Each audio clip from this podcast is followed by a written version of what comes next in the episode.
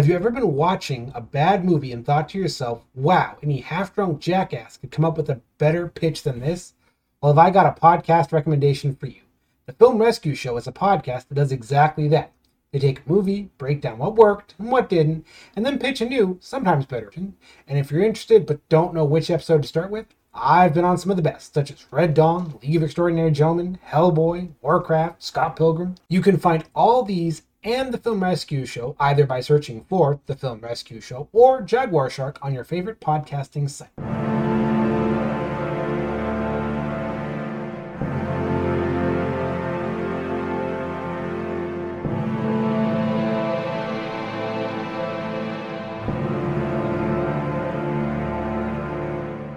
Hello and welcome to Geeks with Shields, your home for all things good and nerdy in this, the darkest timeline. I'm Lord Commander Ulric, and with me as always is his shield brother, Axle Wright. How's it going today, man?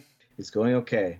I'm kind of tired, but I got my taxes done today, so you know that's something. Yeah, I got my taxes done last week, and I'm getting a return this year, upside to Woo. this year. All right, well, I don't think we need to spend a whole lot of time uh, chit chatting. I think we got other business to get to. We got a fun episode ahead, so let's roll right into the people that make it possible. Our wonderful, wonderful patrons. They are Pam Galley, Marquis, Chris Shipman, River Galley, Krug, Arthur Crane, Kevin Vay, Brendan Agnew, John Vinnels, Kit Kenny, Seth Decker, Dona Lucy, Carson Mel, Scott Ribbon, Derek Gotti, and Peter Cook. Now, if you'd like to join the illustrious legion, head on over to patreon.com forward slash geeks with shields. For $5 a month, you'll get access to all sorts of bonus content. Think of it like a streaming service, but cheaper and without commercials. And today we have a, for the first time, new guest. So feel free to introduce yourself. Insert name here. Uh, hi, guys. This is uh, Scott Drebit. Thanks for having me on Geeks with Shields.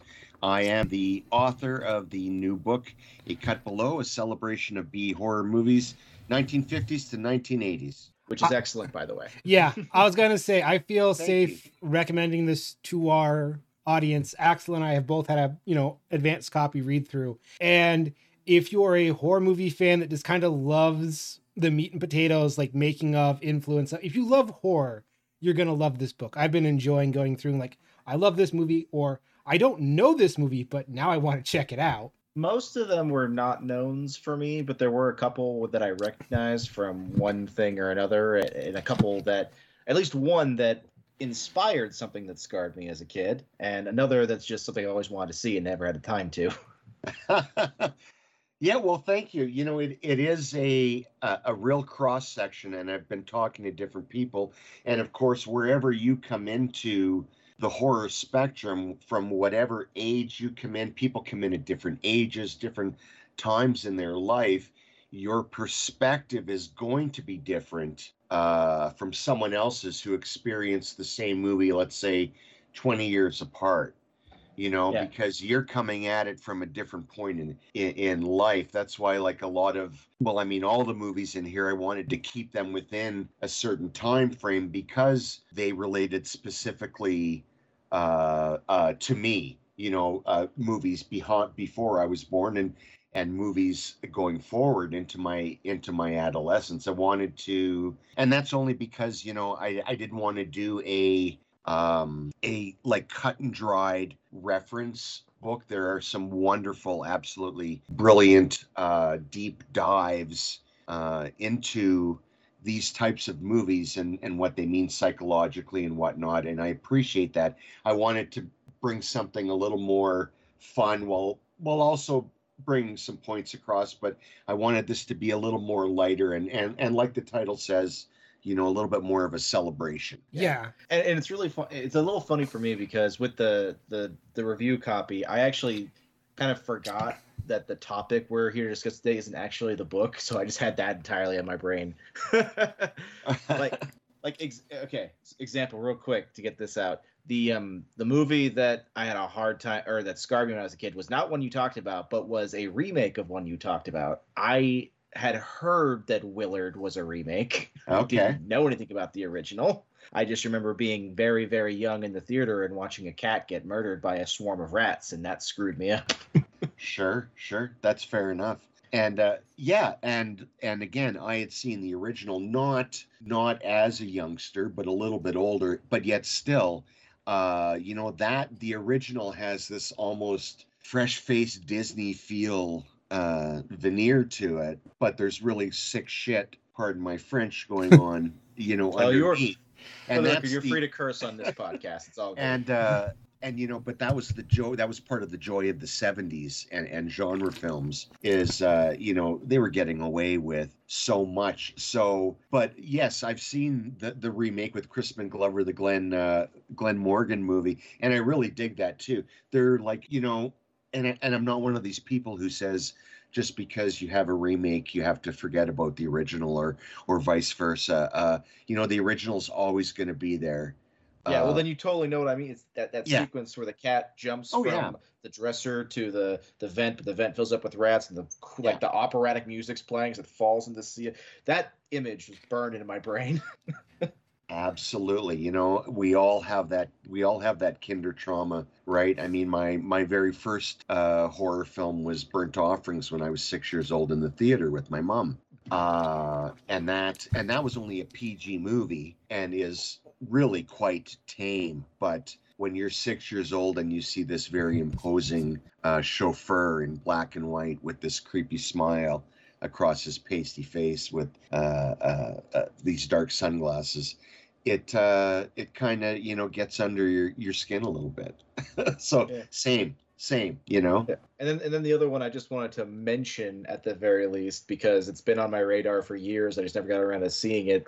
Oddly enough, similar material is of unknown origins, which I've wanted to watch forever. I just never got around to doing. That is uh, that's a great one. Um, yeah, that's in the um, back I've baking seen- bloodbath Yeah, yeah. section. I've seen Yeah. clips of Peter Weller losing his shit, and that was enough for me. It's great because you know if if if if you're only familiar if someone's only familiar with him through you know through RoboCop, uh, he get he's a lot more emotive. you know if that's your only exposure to him, yeah, he goes. I mean, it's Moby Dick, right? There's there's many you know uh, jokes in jokes and references and whatnot. It's it's a film that doesn't take itself too seriously. How could it? It's a giant rat versus man. Yeah. You know? All right, and I, I can't I can't promise not to ask more book related things because it's awesome. But uh, Ulric, you want to lead us into what our actual topic for today is? Yeah, we are debuting a new show format today, which we call Geeky Top 5, which is really simple. We invite a guest on and we ask them to share with us their top five geeky loves, however they define that. And Scott did us a real easy favor by picking his five favorite horror movies. And I'm really curious to see what you got for us because your book is this great example of it's going to give you new movies to seek out like i went like i've never i've never seen that one. I want to watch that one. And then insights into it's always fun when someone talks about a movie that you love. Like when i was reading through the gloss for south piranha i'm like oh what did he say about piranha? Yep that that that tracks i have a soft spot for that movie because it's like i think i saw it with my grandparents when i was like seven because it was funny which which movies like I would I would read about what you said, and there were plenty where I was like, all right, cool, I'm I'm interested in this, and there were several others where I was like, I have to go to the wiki right now and just read about read more about this Yep. because uh, that happened with uh, the Incredible Shrinking Man. Like your description of it, I was like, I have to find out more about this right now. No, I would almost Oh. describe this like a shopping list book that you pick up. Like you got a Halloween party and like, well, I want to do some deep cuts. Flip through this, you're gonna find some really interesting reads. And I just kind of like the little essays you go with, like, hey, this is what was going on at this time. Oh well, you know what, guys? That's uh, absolutely music to my ears. I mean, the whole uh, point, and and the book came out of was a growth out of uh, my Drive-In Dust Offs column at Daily Dead that I was been writing since 2015. Is I wanted to highlight uh, older films of of the drive-in era, but I wanted to make sure that it would be that I would reach people who not only uh, hadn't seen them before, but also I had to make it interesting for people who had seen it. Um, so, but I always tried to do in every single one of my pieces is make sure that I don't, I can tell the plot, but you're not going to get any of the twists uh, because I've always thought I don't care if the movie's 40 years old, it's new to someone. Yeah. I, Right. I, I don't remember which movie it was. and I don't want to just give away every movie you talk about. I know it wouldn't be fair, but I know there was one movie that you started describing the plot, and you yourself up front were like, this plot is not really describable, and it ended with something like a, a woman in a bed fighting cosmic galaxy monsters. Oh, oh, you must be talking. That would be the Manitou from the Yeah. wonderful William Girdler. Uh, I remember the yeah, way you described the plot, where you were like, this can't be described. It's uh, and again that that one is in uh, the section, the festival entitled uh, "WTF What the Film," because there's just some stuff that you read the description and you're saying, well, are you saying someone gave them money to make that? Yes, and it made money, and it made decent money. God bless Right? horror. God bless So- horror, right? so, out of curiosity, then the the five movies that brought for us, how many Yes. of them are described in your book? Let me. I have it open right here. Uh, I mean, all of them are talked about in one way or another in the book, maybe albeit briefly. But the only one that's in the actual book is uh, uh, Phantom of the Paradise. So I only have Okay. one of my five. Mm, All right. All right, cool. It's Yeah. an entryway then. It is. Yeah, Phantom of the Paradise, and uh, and again, these are in no particular order, but uh, Let's start so- there then. All right, Phantom of the Paradise. Yeah. Um, what can I say? I kind of have a personal connection with this one because I had heard the soundtrack way before I had seen the movie. The movie came out in '74. This We were- was, if I remember correctly, your older brother had the record. Yeah, my older brother had the record.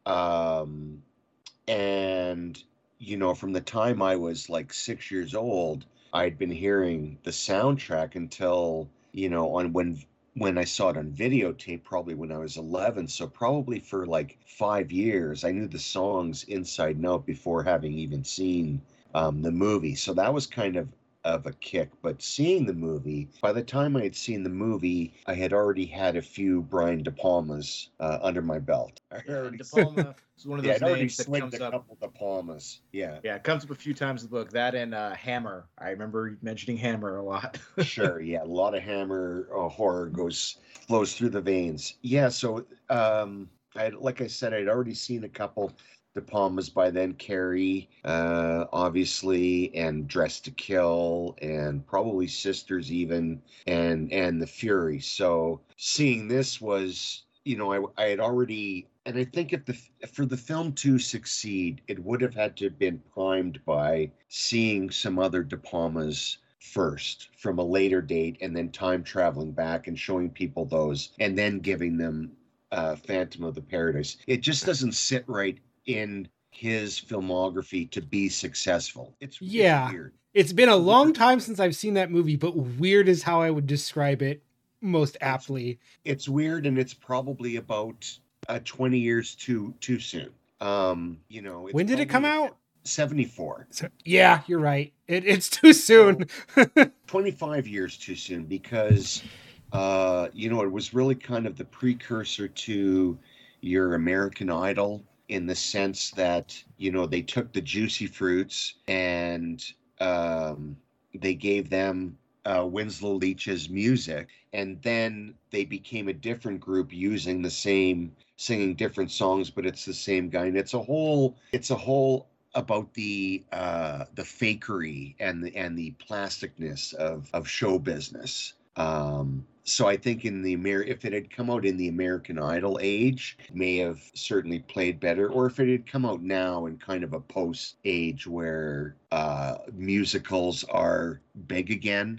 yeah, musicals have definitely made a comeback, but it also just kind it benefits from the sheen has gone off the music industry. It's not as bright and shiny as it we once perceived it to be. We kind of see the nitty gritty underlings and like, oh yeah, hmm. Yeah, well, and, Car- and yeah, and the weirdness hasn't uh, you know subsided with it either, and I think that that is in its favor. People are more accepting of weird horror now. I think. Oh, a hundred percent. That's why you, if you had slapped uh, A24 on the opening, Yeah. this, right? Uh, all of a sudden, it would have been bigger than just Paris and Winnipeg, Manitoba. but there you go. So yeah, Phantom of the Paradise is uh, just the music's great. Uh, the performances are great. De Palma, like I said, I'd had a few De Palmas under my belt already, so I was kind of I was fully prepared. You knew what you were going in for. You recognized. I knew what I was going in for. Um, Yeah, so that one uh, holds, and I watch that one probably twice a year for sure. That's awesome. Uh, let's see. Okay. Um, you know what? The original, well, of course, the original Nosferatu from 22. Ooh. So, Uh, how are you feeling about the Robert Eggers version?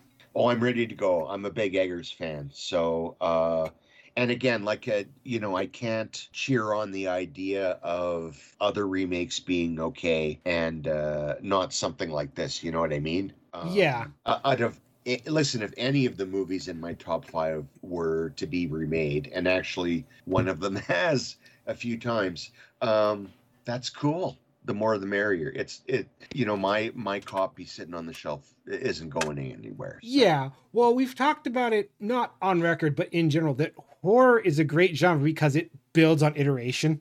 Like Yeah. every time we redo it, like, okay, this didn't work last time. What if we did this? And it almost like as a genre kind of welcomes, hey, you think you got a better take? Have at it. Oh, that wasn't very good. Well, the next guy won't make that mistake, hopefully. So, because the the first one you talked about is actually in your book, I didn't feel the need to ask this particular question. But for anyone who, like me, knows about Nosferatu, uh, you know, it's very iconic, but hasn't actually seen it. What's like a, a light play-by-play of the actual plot? Because I feel like most people just know the image of Nosferatu, right? Well, it's uh, it's Dracula. It's Dracula in everything uh, but name. They still got the fuck suit out of him uh, by Stoker's wife, though. Damn. Uh, but I didn't know Dracula. that. That's awesome. Yeah, no, it's Dracula. It's the names have changed. Um, that's that's the yeah, that- that lawsuit. That- there you go. There's your shorthand right there. Um, yeah, bit of a sore topic for for Stoker's uh, wife. Yeah, it's just a it's Dracula, but it's you know the uh, and again this is before you know Bela Lugosi did his in the 30s for Universal. The imagery is just it's still amazing uh, uh, to see of Count Orlok on on the ship, you know, heading to England. That imagery where he comes out of the the from below up onto the deck, or or he raises out of his coffin straight up and stiff, you know, uh, that kind of thing. But not only that, it's it's such an engaging film, and, and I would encourage every single you know horror fan out there uh, to go back and watch some. I mean you're talking about a film that's 102 years old now. Uh, it sure doesn't play like it. It's completely en- It's 90 minutes that's completely engaging and beautiful to look at and uh, wonderfully acted and completely, like I said, a feast for the eyes. So you know for for for horror fans if you're diving into the genre and you want to see you know uh some early work that is still you know incredibly potent Incredibly referenced. yeah yeah like and and and and for a good reason you know it's iconic stuff almost almost every scene you know in in the movie could be a screenshot you know Yeah. it's it's that kind of such such thought and, and passion uh is there that it's just oh it's a wonder it's just wonderful so go go horror fans if you're going for old stuff head back there And it's public domain, so it should be relatively easy to find on YouTube. everywhere it's you can find it everywhere and its mother yeah Out of curiosity, Which is great. this one, when did you first see uh, the original Nosferatu? now i get now see this is um you know i came to mm, i came to this much later uh maybe in the last 10 years i finally Oh, wow. got, got around to seeing it yeah uh Okay, you so know you were already Yeah. primed for it, as it were. Oh, a a hundred percent, yeah. And then when I finally did get around to seeing it, you know, the hype is is completely warranted. I mean, and, and I think when something's already by that point, eighty or ninety years old, I think it's you know more than hype. I'd say it's you know it's fairly well established that it's it's at least good, but it's it's like blow away good. I I, I think anyway. Yeah, it's it's funny because I know that I myself have had experience with people who, um, okay, re- somewhat related. Like I'm a sci-fi fan, big time. Uh, like old school Doctor Who and Star Trek, even. Sure. And I and generally people in my sphere who are my age and a little younger have a hard time watching things over a certain age, and I feel like I have to be like, no, no, I just gotta look at it, you know, from this this other perspective than the one that you're currently coming at it from. you, you find that you have you've had that difficulty, especially with films like Nosferatu, where like, oh, its impact is super, you know, obvious, but like you said, it's a hundred year old movie. Uh, you know what? Not me personally, and I fully understand um, that if someone finds a very, a very much an older movie, you know, they find themselves a little bit disengaged. And uh, you know, I grew up in when I was growing up in adolescence, uh, MTV was just starting out. So, you know, it was right around that time, the dawn of the 80s. Um, you were getting, you started to get, you know, um, quicker cuts in in movies, which was influenced by you know uh, MTV, right? And because they were figuring, well, kids must be having shorter attention spans, so let's tighten up editing. You know, of course, it's to the point now where you know you blink and you're having an aneurysm sometimes. Yeah. Uh, because there's no takes over like two seconds. You know, especially so, bad in action. Films. Yeah. so so I kind of grew up in the kind of a perfect storm of um pacing in film picking up, but at the same time, everything I was absorbing was 70s stuff, you know, uh, some 60s stuff from TV or from matinees. But, you know, in the theater, I was seeing 70s stuff, early 80s stuff. And it wasn't until like the later half of the 80s where they really started to to slicken things up in terms uh, of editing. So I, I was kind of pulled along at a natural progression, you know, of uh, of pacing, but I can fully understand, excuse me, a 15 year old today, um, you know, trying to watch like, you know, uh, The Wild Bunch or something, or even say uh, Rosemary's Baby and finding it like, you know, dull as dishwater. Yeah. If they're if they're not coming in if the person isn't coming in with the attitude, uh, you have to have the context, I think, to enjoy. Yeah, uh, you, you pretty know. much have to say like hey this is a slow burn.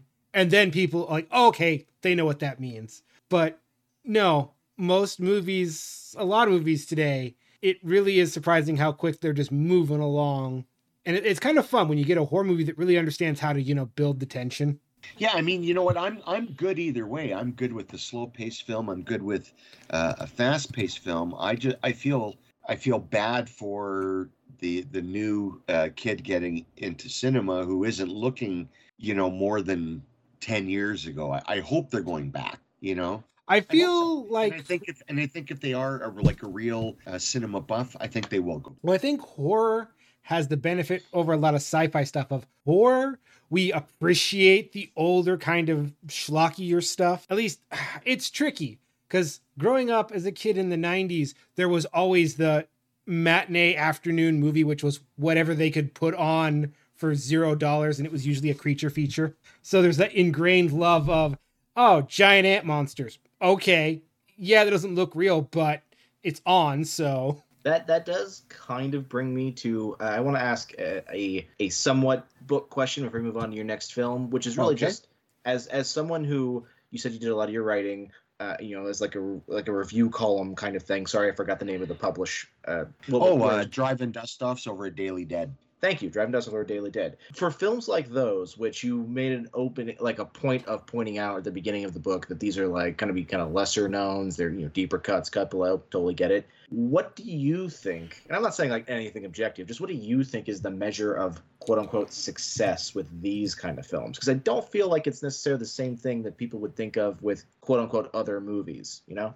I think there's there's you know it can there's a variety of things and they don't necessarily all apply uh, to each film. Sometimes it can be um, like a cheesiness factor or an ironic factor. A film can be kind of so bad yet but yet be sincere and entertaining like a plan 9 from outer space. Um, you know i think sincerity sincerity plays you know uh, a, a, huge a huge part i think in in a successful type of, of film like this. I think what they all have um, that people like is the ones that work is um, maybe not a sense of competency so much uh, although i think the majority of the films uh, that I talk about in in the book certainly more than succeed in uh, you know technically, but it really is that uh, um, that sincerity and kind of non-corporate you know artistic approach however small or however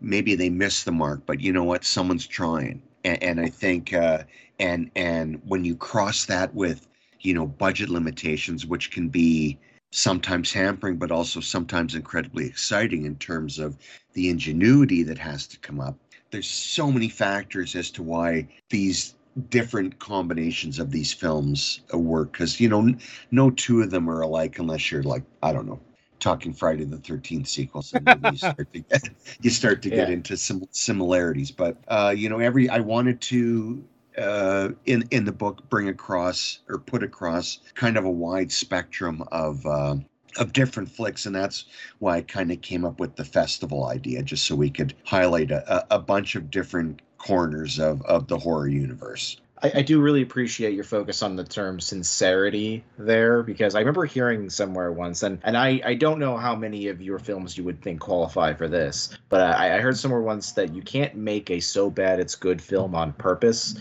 Yes. Those films tend to exist from someone who had an actual artistic vision, and for any number, usually many reasons, it just didn't pan out the way I, I think I just uh, last year I saw for the first time a film called Bloody Pit of Horror, which was Mhm. hilarious, but a great Yeah. example of what I'm talking about now. sure absolutely yeah no it's um yeah that sincerity is so important there's nothing worse well there's a couple things but one of the worst uh things i can think of is a movie that tries to be bad on purpose you know There's It's- so it's many like- of them out there, and And you see them a lot of- mile away.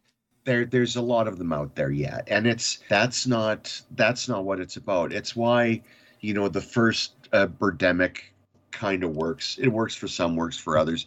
But at least you know there was this sincerity there. Then the sequels come about and and you know some of that that moves away. So as long as um two things as long as they're trying and as long as the movie isn't boring uh i'm there for it you know in in one in or at least i'm going to give it a, a try. Uh a lot of these movies in the book i think uh, they're a combination. I don't know if there's a common denominator other than i just really enjoy them.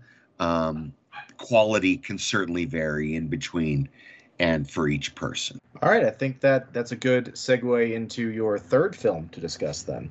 The third film would be that first one that I uh, uh, spoke about seeing with my mom at the age of six, which is Burnt uh, Offerings. Um, and that's an again, that's an older one. That's from '76. Uh, wasn't a big hit. Uh, wasn't critically loved necessarily. I Or haven't even- heard of this. What's the elevator pitch? Yeah, this is a new one for me. Oh, okay, perfect. So the uh, Rolfe family finds an offer to get out of New York City for the summer. An entire mansion is theirs as keepers for the summer for the low price of nine hundred dollars. The only catch is, is the uh, people who uh, own the house, the Allardyces, their mother uh, lives upstairs in a locked room and but she's no trouble really she's 85 years old and and she's not a bother you just have to leave a tray of food outside of her door Always a good sign.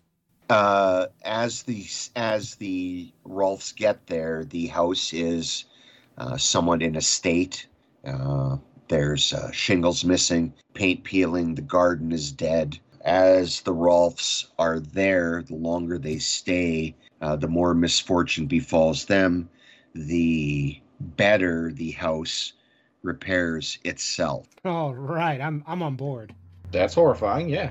uh, this movie was kind of a big influence on The Shining. There's a I can see dad. it. There's a dad who's a writer. He's got a son.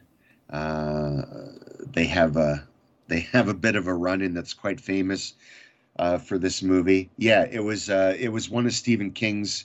Uh, he talked about it in in in Danse uh, Macabre as uh, one of his favorite horror books of the 70s and yeah you can tell because yeah, it's very the Shining took quite a bit. I think borrows quite a bit fr- uh, from it. No offense to the Shining book, which is a great book.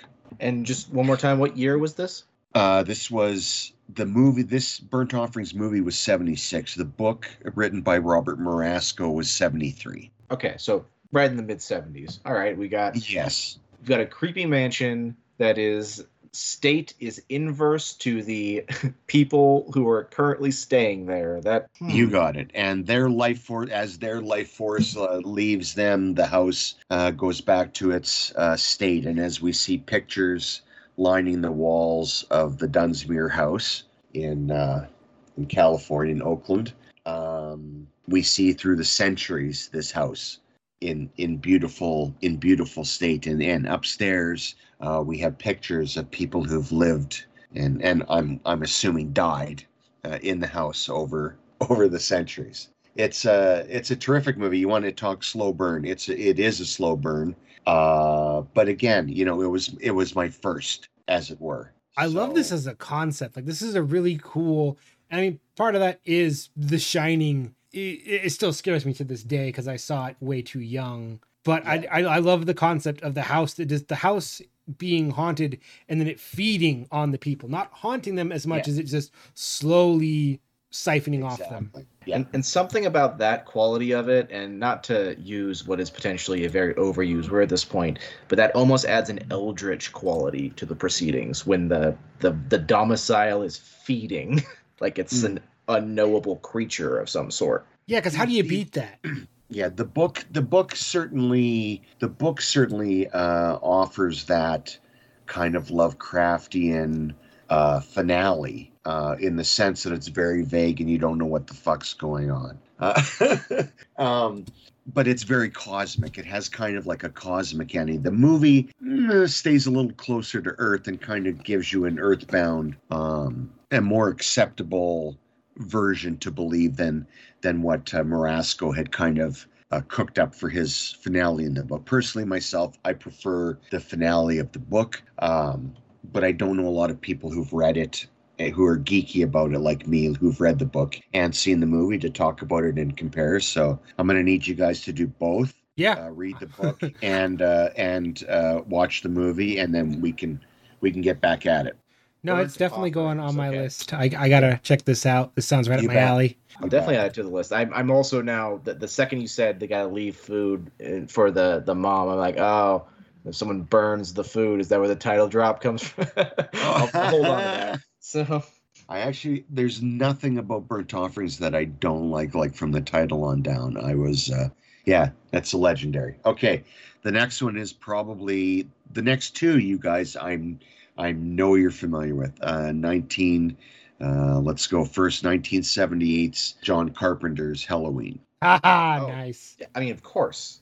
Yeah. I so between uh, there's the two of us, and there's Ulric's wife, uh, who does a sister podcast called Geeks Who Haunt, all focused on uh, horror specifically. Of the three of us, I am the least horror minded. I have been kind of correcting that over the last few years, and one of the main ways I started correcting that was with Halloween. awesome. There's listen okay so the and and the halloween story goes like this. So it's 1978 my older my oldest brother uh, jeff i was eight. He was 14 he's babysitting me. Uh, we're just sitting on the couch. He turns to me and he says you want to go see halloween? It's like a it's like a wednesday night or a thursday night or something. I go uh yep so off we go, and our house was maybe four blocks, five blocks from the movie theater on Main Street. So we hustled our asses over there, and we get to the door, and of course, it's it's restricted, right? Um, and and no one uh, in Canada, no one under eighteen allowed, right? Um, so you have a 14 and an 8 year old. So no one under 18 unless accompanied by parent or guardian, right? So this 14 year old and 8 year old head up to the counter, and my brother, in his wisdom, says, Look, I'm sorry. Uh, I was babysitting my brother. We got locked out of the house. My parents aren't going to be home for a couple hours. Can we? I have money. Can we please come in and see the movie? And I don't know if the guy just admired uh, the the balls on my brother. Yeah, or whatever. But he said, sure, took our money and we got in. We missed, I think, the first 10 minutes or so because we got there just as uh, they were getting to Smiths Grove Asylum to pick up uh, Michael. So kind of missed the very beginning, but still, uh, yeah, eight years old. Saw it. So the movie ends, um, and we're walking home on on the street, and of course the the it's the end of October. Oh You know. boy, yeah. Yeah, this was. By, by the way, for anyone listening, because Halloween is one of those movies that is just part of the cultural lexicon, but if somehow you're listening and you don't know the actual contents, simply put, it's about a, a killer who escapes from captivity and goes on a murder spree in a small town on Halloween night. It's really not more complicated than that, but it's amazing. It is. It's it's completely about uh, uh, vibe, and Yes. Because we were walking home and we were both terrified. Yeah. Uh, the trees are rustling above us. We get home. We're still the only ones at home, and you know we go to bed and every door is creaking. And I don't even want to think about what's in my closet. That classic there is freaked out from a horror movie. It's something strong about horror specifically that it can stay with you in that specific way. Like I'm not going to claim it's as strong as what you guys were going through, but I remember when uh, a couple years ago when I left the theater after seeing Nope, I was looking at clouds with a side eye. Yeah. Well, it's no different because everyone's ex- what, however, whatever you experience from whichever movie, the feelings are the same. It's just the you know the setting has changed, right? Yeah. Um, it's no different me seeing Halloween at eight and being terrified than you seeing Nope and and looking out for Jean Jacket. Um, you know, it's not there. There is no difference. Um, I, I also feel like Halloween specifically is a master class in shot composition. I It's John I still- Carpenter at I don't want to say his finest because I'm a huge fan of the thing, but Carpenter's But I- I firing on still all maintain- cylinders. I still maintain that if I were to make a list myself of like the top 10 shots of any genre of any movie ever, then the scene of Michael phasing into the doorway with Laurie there, that Mm. would be, Yeah. right there in the top five, probably. Sure, sure. Or the or the in the bat when he pops up in the background. Uh, uh, Dean the, the the Dean Cundey John Carpenter collaboration is uh, you know for me second to none. Right? They the looks of the films they made together. You know, starting from Assault on Precinct Thirteen uh, through to oh gosh, I forget what the last one they did together. It might have been um, oh Big Trouble in Little China maybe Oh, uh, or was that the first one that I forget? But you know, they made so many great. Uh, they had such a great collaboration, and and and the cinematography, uh, Gary Gary Kibbe that he had after it was also wonderful uh, as well. He you know he he really chose wisely. Um, but yeah, shot composition. Um, you know, Halloween was one that I went back to again and again and again and again, especially when I got it on videotape, I think when I was 10 or 11 or so, uh, because there really wasn't a lot much else to do but to watch uh, movies. And when you only owned like, you know, three or four, I'm not Heavy in- rotation. I'm Yeah. not going to put in my mom's copy of Norma Rae. You know, I'm probably going to go for my copy of of uh, of Halloween, which I did every like daily almost. nice. I, I also I also have found that when it comes to horror movies, for me, just just for me personally, I don't know how this applies to like other people, especially more deep deep fans. I tend to lean one of two ways. I either like something that is simplicity personified, like it just is something simple, and then we're going to explore that, which is what I think Halloween and one of my favorite horror movies is Underwater, which is just Mm. Alien at the bottom of the sea, but still Yeah. simple concept. Uh, either that, or I want something that is like got kind of complicated rules that are interesting in themselves. Like I love the movie Dead Silence for that reason, even though I don't think it's necessarily a good movie, but I, I love Mm. it for those reasons. And I and I think Halloween's a perfect example of that former. Well, A hundred percent. It's uh, just before it slips out of my mind. If you're going, to, speaking of the ones from going the uh, other way, more complicated, and you guys said you like cosmic horror. Uh, are you guys familiar with the Empty Man? that sounds No, so I think familiar. Yeah, the, the name sounds familiar, but I You don't know. haven't seen it. I might have. probably not. Okay, it came out about two, three years ago. Uh, it was supposed to be theatrical, but I think it ended up premiering on, I, I want to say HBO. I could be wrong, but uh, oh, it's terrific. It's, yeah, I, I, I can't even, exp- it's very cosmic. It has to do with uh, a very cosmic horror. It's about two and a half hours long. It's completely, uh, it will enrapture you if you like cosmic horror. Yeah, Ooh, it's on The Hulu. Empty really Man- The Empty Man and Burnt Offerings. I'm keeping these in mind. Empty Man. All right. All yeah, right. at time of recording, The Empty Man All right. is available on Hulu. I know what I'm watching tonight. And, and before we move on to before we move on to any other movie, although I do think there might be some more Halloween to pick at, but people have been picking at that for 50 years at this point.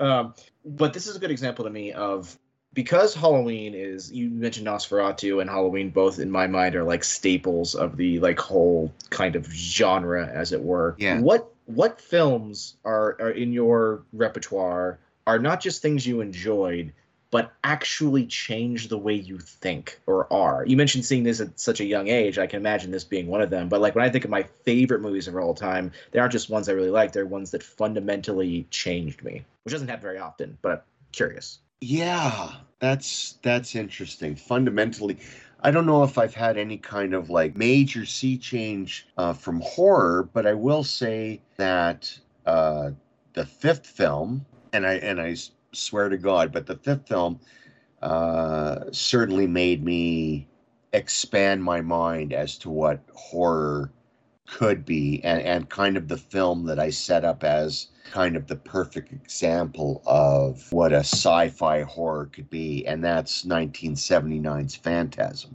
Oh hell! You you just I mean I already I already liked you, but you just went up a few notches in my my estimation. like I've loved Phantasm since I didn't like horror movies. I still love Phantasm. Mm. I don't remember it too well, but it's I the Yeah, just like- rewatched it for Halloween. It is such a weird head trip of a movie.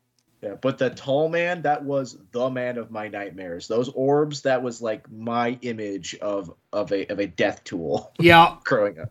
Yeah, no, I have a phantasm tattoo. Like I'm, I'm not, uh, I don't screw around with, uh, with, with the tall man. Um, yeah, I saw this probably when I was uh, ten or eleven, I guess, when we had my family had moved from Saskatchewan to um, um, Jamaica, which I talk about a little bit in the book when I was ten, right during the time of the video explosion, and without much else to do we watched a lot of movies. Phantasm, excuse me. Um, I had a a uh, well, let's say a pirated version. There was a company on the coast that would they would buy the videotape and then they would make copies for people, like which was done all throughout the 80s. All right, FBI, just stay off my back is what I'm trying to say. Uh, and Phantasm was one I saw in the book. I had seen in, in the booklet they had at the store on the coast uh, because I had seen, followed it the previous year on TV when we were still in Canada and it was showing up on the late movie. And I think I read something in it in someone at schools like Starlog magazine that I saw like in grade three. And um, so I was like, well, if I can pick a movie, yes, I'd like to pick this phantasm please and uh and so i saw it you know without knowing anything other than it was a boy being chased by some evil guy. That was all i knew from some leonard maltin book or something. And so the movie unfolded before me and i was when it when it ended and i had to go to bed i i don't think i've ever been that terrified to uh go to bed ever in my life. And i was you know probably 10 and a half or so i just i found the idea because it dealt i think dovetailed uh, so perfectly with uh, m- both of my grandfathers had just died Oh no. that that year a month apart 31 If days it- apart if I may, before you yes. continue. So I, I I did at least one plot. Scott did one plot. You said you just watched this, Ulric. So why don't you give our listeners who don't know what Phantasm is a quick play-by-play? I don't know Yes, how the fuck to describe it if you haven't seen it. Cause like I watched it and then I immediately went and read the wiki and like, what the hell did I just watch? Well, if you don't want to, I'll let. I mean, it. I mean, I can.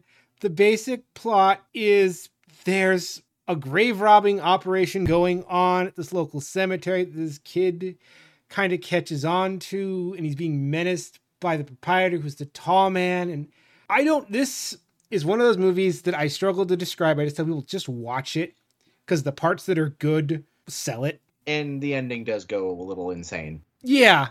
to my memory. Admittedly, No, no, the ending still does go. That's why when I got to the ending, I'm like, okay, I, I need someone to explain what I just watched.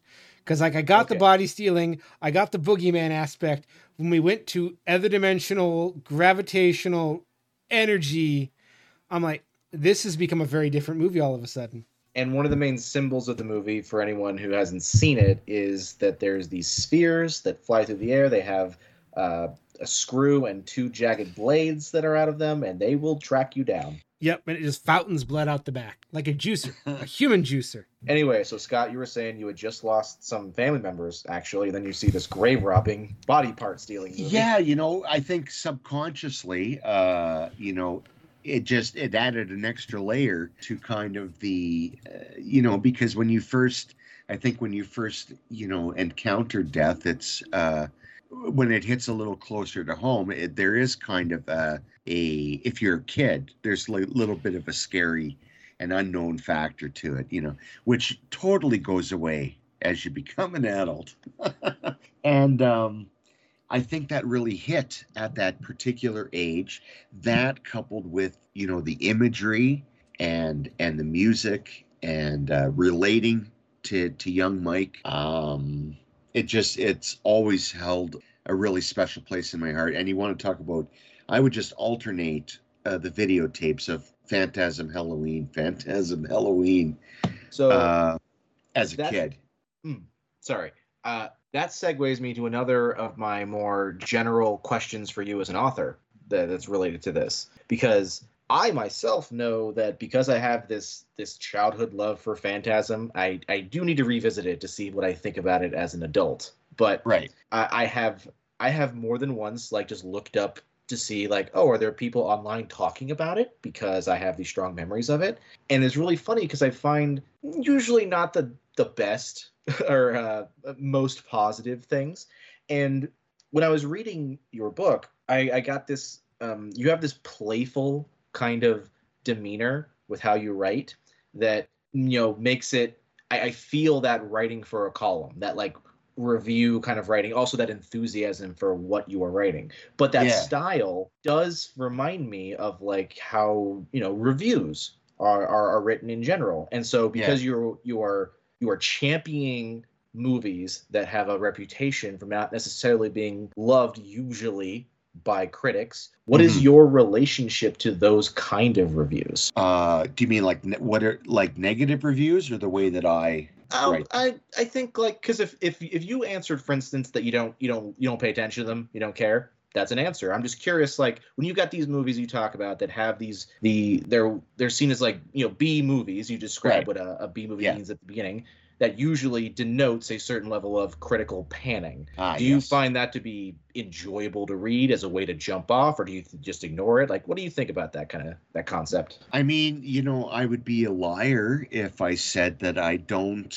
I mean, I'm a reader, right? I'm a voracious reader of reviews. That's how I we ended up sitting here today uh, talking. You know, I grew up on uh, review books, right? Review books not only of horror but like general review, like Roger Ebert books. You know, Leonard Maltin books. So I'm not afraid of reading uh, uh, a bad uh, review of a B movie because you know, frankly, we're we're pretty much uh, used to them. I think, Hmm.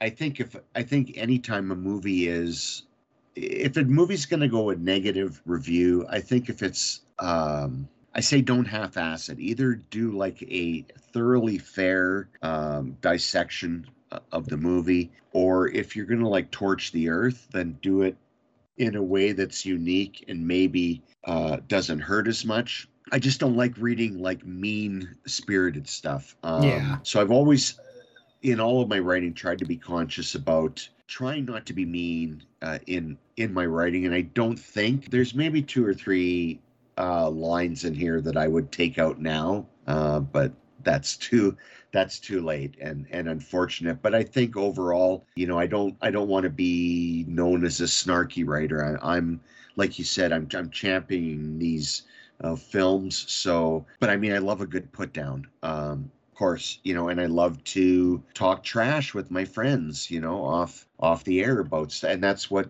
being off the air is about, and that's what having friends in private, uh, you know, uh, is about. But I'm not one to. Uh, I certainly don't like to trash uh, anything in public, and any any time I have, I've always felt kind of like yucky about it. So. I, that's that's why I try to focus on the positive. Yeah, I'm glad to hear that because that's I mean generally speaking when I I prefer hearing people talk about things they love than hearing people talk about things they hate. The exception, I like negative reviews when I feel like they teach me something about how to like think differently, but that's not most of the time it's put down for put down sake. But yeah. again, your book isn't that. Your book is a lot of like, hey, let's look at these things that generally speaking maybe aren't talked about in positive light outside of these specific circles. And let me try to explain to you reader what the what the joy is here. And when i and i when you brought up phantasm that's one of the things that popped in my head because like i would see a lot of not the nicest things about phantasm. And because i, I don't, don't, know who hates phantasm. Yeah I, again this is just like me like looking up you know people online talking about it. Now again, I have not revisited it, but is one of those things where yeah, I don't I don't necessarily need someone to be mean to it. I can uh here I'm, I'm looking at the poster uh, right now. It's goofy as hell. It's goofy and i think and it's one of those movies you kind of have to meet it halfway mm-hmm. if you're going to i think get the most the most out of it. It's i think one early critic had called it it's you know the three stooges in the haunted house. Okay all right, sure. Uh, it's a little bit of that, but it's also, you know, this kind of incredible, depending on how you look at it, this incredible rumination on, on death. Here's a kid who's just lost his entire family, and how does he cope?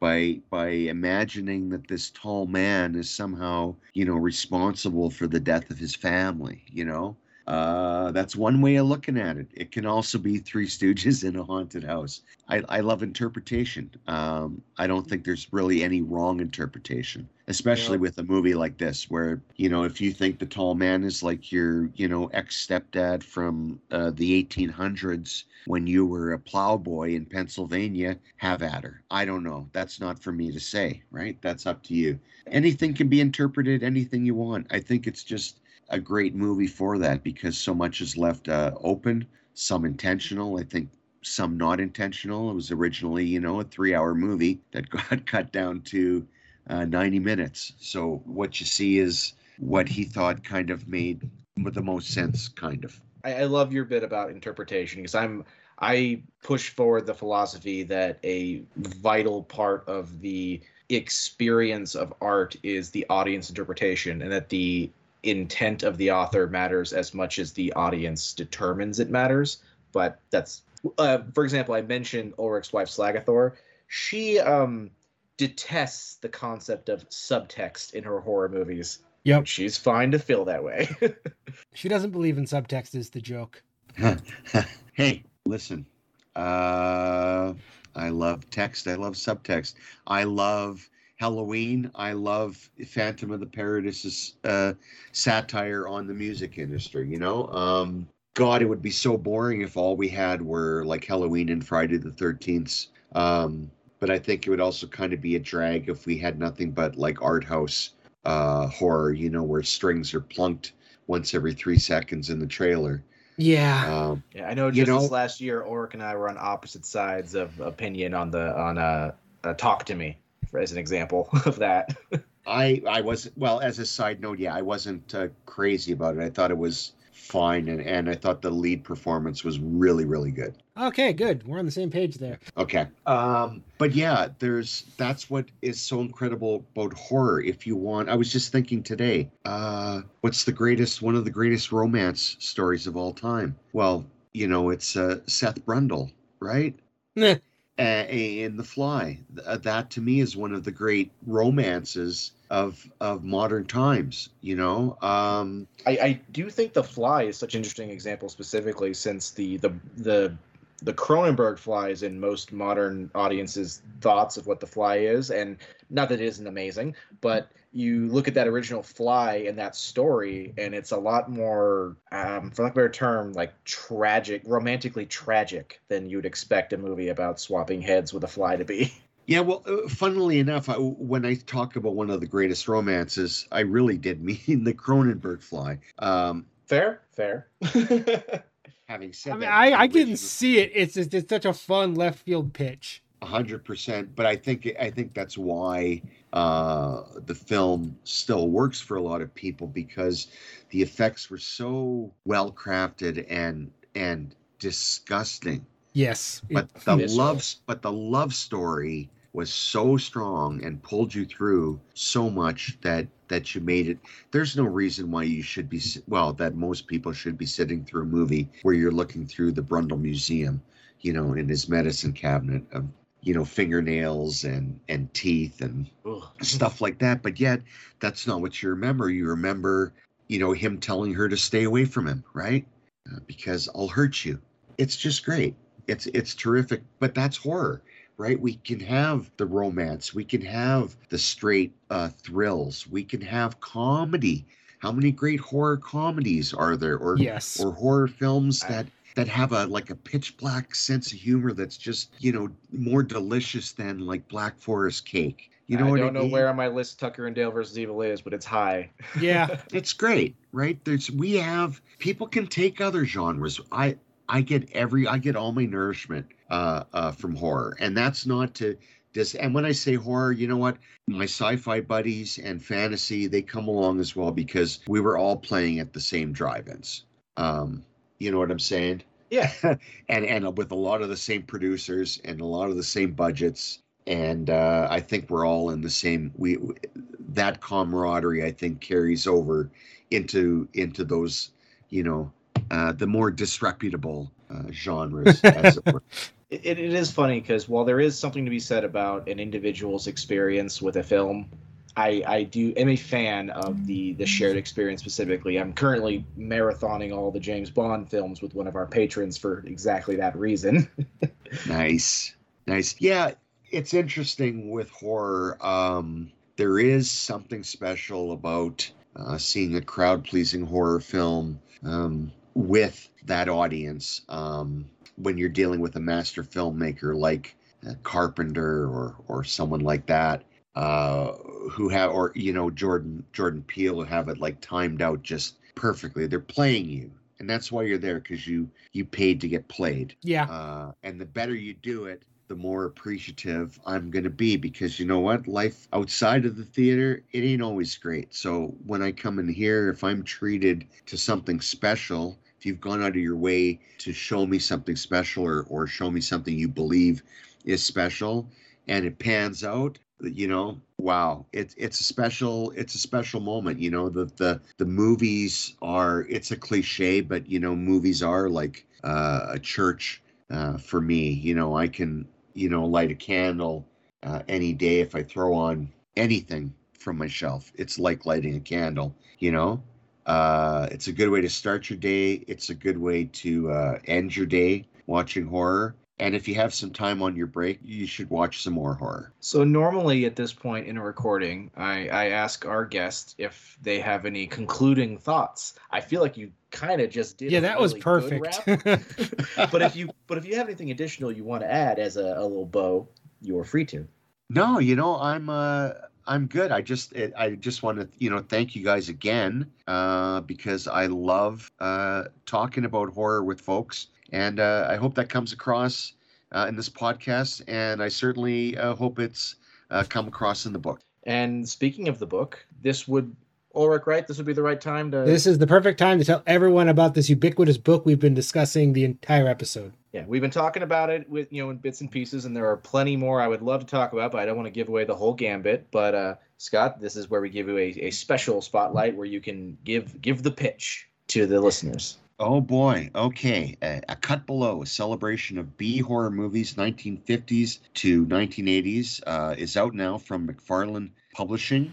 Uh, what the book is, is it's a look at 60 horror films uh, from that particular time in the drive-in era, and they're divided into 12 uh, fun festivals of five films each. Everything from uh, The Animal Killed 'Em, which has uh, your animal animals attack films such as uh, Willard and Grizzly, to uh, Those Darn Kids, which looks at uh, some naughty, naughty children, um, all the way up to uh, Canadian films, such uh, you'll find in uh, um, Back Bacon Bloodbath. What I've tried to do is present a series of movies, some maybe not so known, some a little bit known, maybe some known, none at all to to a new horror fan. But I'm hoping uh, that by reading this book that you'll uh, have some laughs uh, you'll uh, learn some more about some obscure or more obscure horror and that you just have a, a an even deeper appreciation for uh,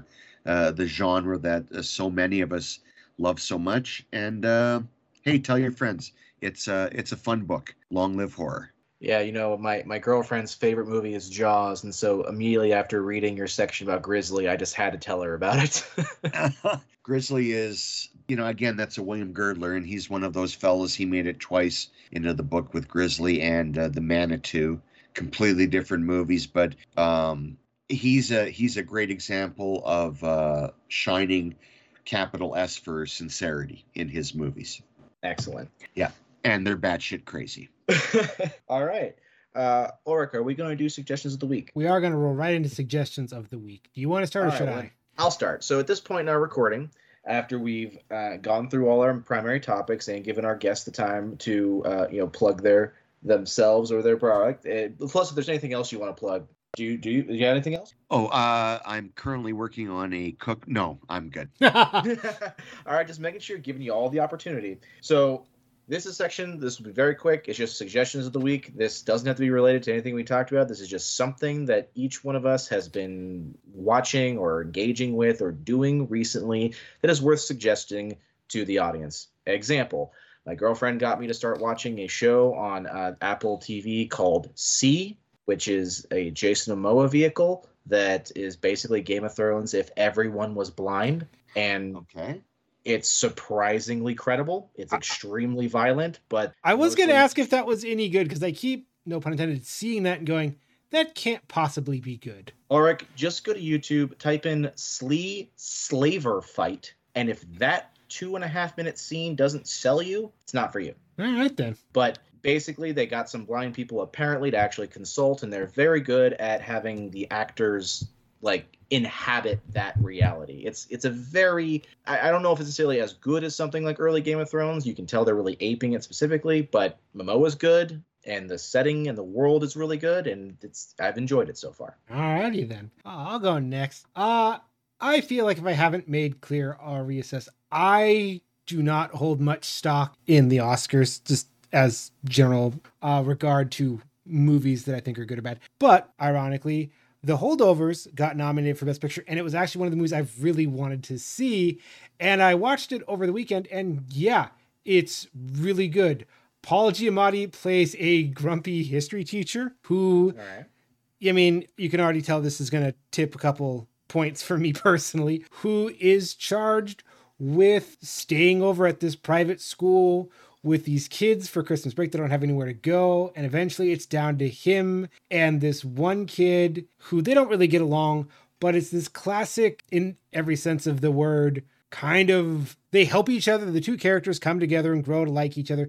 It's this great, real simple, for lack of a better word, guy film that we used to make. Um, they each learn things about each other and help each other grow. It's a really well done movie. It's pretty funny. And uh, yeah, I find myself agreeing with the Academy like, no, no, this is a genuinely great movie of this year. And Paul Giamatti did a great job acting in it. All right. Scott, do you have anything you'd like to suggest to the listeners? Yes, actually, uh, my wife and I are playing a little bit of catch up. We're a couple episodes behind, but we are really enjoying the current season of True Detective: The Night Country with Jodie Foster. You know, I just heard about that today. I've never caught up with True Detective, but I love season one. So go on. Uh, you know what? This is actually the first season. I I think we watched one episode of season one, like the first episode, and that was it. So I really haven't seen it. But um, yes, this is very. Uh, there seems to be a supernatural element. There are certainly also very um, big nods to the thing. Speaking of John Carpenter, um, it's gorgeously shot. Of course, it's all at night in Alaska. Um, a group of men from a mining facility, a scientific mining facility, are found out uh, frozen with a terrified look on their eyes, buried uh, out on the ice. Uh, they're thawed out, and when they're thawed out, it seems a couple are still alive, and one goes missing. Ooh. Yeah, but there's a whole mystery that ties into this uh, mine and, of course, the town and, and corporations. It seems uh, we have a couple episodes to go, I think, but it is uh, it's very riveting. It's of course extremely well acted. Um, it, I think it captures. I mean, I'm not from Alaska or have seen a lot of material on Alaska, but it seems to capture that small very small town uh, seclusion uh, very well. Uh, I think so. Uh, yeah, recommend that uh, to people. Again, I haven't seen we haven't seen the finale yet, but uh, so far a few episodes in, it's uh, it's very riveting. All righty then, I might have to check that out. Yeah. And so at this point, then we take another moment to thank you, Scott, for coming on and talking with us. And I'll take another moment and thank you for having me. It has been a total blast. No, this was a great discussion. We'll have to get you back on when we do our annual uh, Halloween month. where We talk Please nothing but do. horror. Okay, I'm there. All right, Ulric, outro. Yeah, thank you all for listening. Be sure to like, share, subscribe, do all the things that the algorithm demands of you because God, do we love being slaves to algorithms. Isn't it great, folks? But the sad truth of it is, if you don't feed it, we don't exist. And speaking of feeding it, it's going to be on whatever platform you're currently listening to this on, which thank you for doing that. But if that platform was in some way a compromise and we weren't on the one that you would prefer us to be on, tell us what that is. And if it's feasible, we'll make it happen. As always, this has been Lord Commander Ulric. And his shield brother, Axle Wright. Be sure to tune in next time, and as always, stay honorable.